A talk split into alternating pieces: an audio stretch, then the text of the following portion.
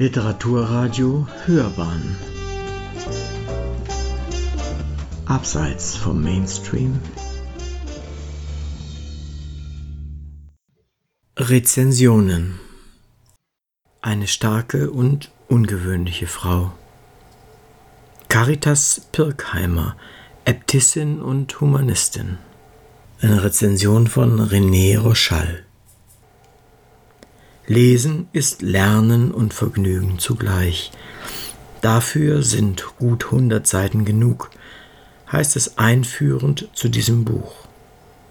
Das zeigt die Autorin, Diplomtheologin und Vikarin Anne Betzel, kenntnisreich mit faszinierenden und lehrreichen Einblicken in das Leben der hochgebildeten und klugen Äbtissin Caritas Pirkheimer das geprägt war von tiefem Glauben, Liebe und humanistischer Weltanschauung. Ihrer Familie, bedeutenden Nürnberger Patriziern, deren Wurzeln in der Gegend um Lauingen lagen und die zur geistigen Elite gehörte, gelang der rasche Aufbau eines Handelsimperiums. Wetzel entfaltet die Biografie vor dem Hintergrund der religiösen und gesellschaftlichen Umbrüche ausgelöst durch Martin Luthers Reformation im Jahr 1517, von denen auch die Äbtissin und ihr Kloster, das Clara-Kloster in Nürnberg, betroffen waren. Mit zwölf Jahren kam die in Eichstätt als ältestes Kind geborene Barbara Birkheimer, die ab ca. 1474 beim Großvater in Nürnberg lebt, in die dortige Klosterschule, wo sie schon zwei Jahre später durch ihre überragenden Lateinkenntnisse auffiel. Um 1483 bis 85 erfüllte sich ihr Wunsch, der Eintritt ins Kloster als Novizin. Sie nannte sich nun Caritas, also Liebe, und zeigte weiterhin beeindruckenden Lerneifer. Schon einige Jahre später fertigte sie zusammen mit anderen Schwestern eine lateinische Chronik des Klosters an. Das Leben als Äbtissin. Im Dezember 1503 wurde sie einstimmig zur Äbtissin gewählt. Mit erst 36 Jahren hatte sie nun lebenslang zahlreiche Pflichten und Aufgaben zu übernehmen. Willibald, ihr geliebter und einzig überlebender Bruder, Berater der Kaiser Maximilian Ersten und Karl Fünften, Schriftsteller, Übersetzer und ebenfalls Humanist. Sein Haus in Nürnberg war Zentrum der intellektuellen Enklave. Albrecht Dürer, sein bester Freund, unterstützte und förderte sie in vielerlei Hinsicht, bedauerte sie aber auch angesichts ihres schweren Amtes. Doch Caritas, ihrer Zeit geistig weit voraus, wurde ihren Aufgaben mehr als gerecht. Unter ihrer liebevollen Führung entwickelte sich vor allem das geistige und geistliche Leben des Klarissenklosters. Als Humanistin setzte sie sich für die individuelle Entscheidungsfreiheit ein und sie glaubte an die prinzipielle Gleichwertigkeit der Geschlechter. Beiden habe Gott dieselbe Intelligenz geschenkt.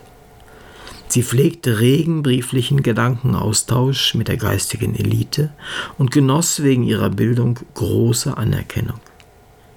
Ihre Fähigkeit zum differenzierten und sachlichen Dialog mit Andersdenkenden brachte ihr den Ruf einer starken Führungspersönlichkeit ein, die unerschrocken, besonders in Krisen, sowohl für die eigene Position als auch die anderer eintrat so vor allem als Luther 1523 die These vertrat, die biblische Bestimmung der Frau sei Mutterschaft, auch wenn sie sich müde und tot trage, das schade nichts, sie sei dazu da, und die Jungfrauen mögen göttlich die Klöster verlassen.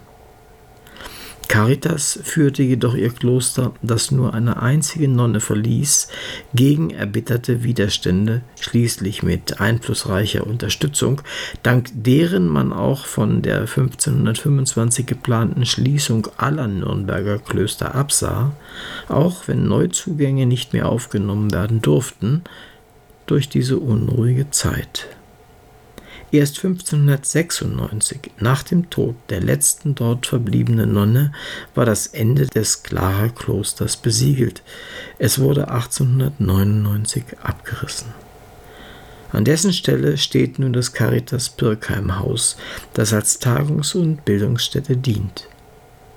Die Clara-Kirche, wo sich heute Caritas Grabstätte befindet, wurde nach dem Krieg ab 1948 wieder aufgebaut. Willibalds Grab befindet sich auf dem Johannesfriedhof in Nürnberg, eine Büste von ihm in der Ruhmeshalle in München.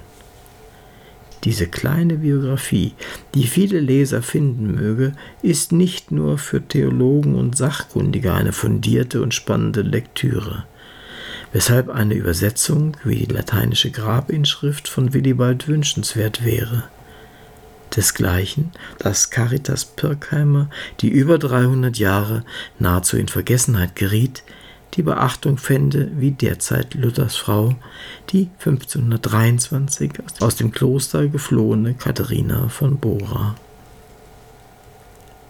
Sie hörten Rezensionen. Eine starke und ungewöhnliche Frau. Caritas Pirkheimer, Äbtissin und Humanistin. Eine Rezension von René Rochal.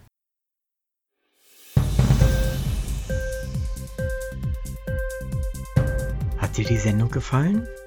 Literatur pur, ja, das sind wir. Natürlich auch als Podcast. Hier kannst du unsere Podcasts hören. Anchor, Spotify, Apple Podcast, iTunes, Google Podcasts, radio.de und viele andere mehr.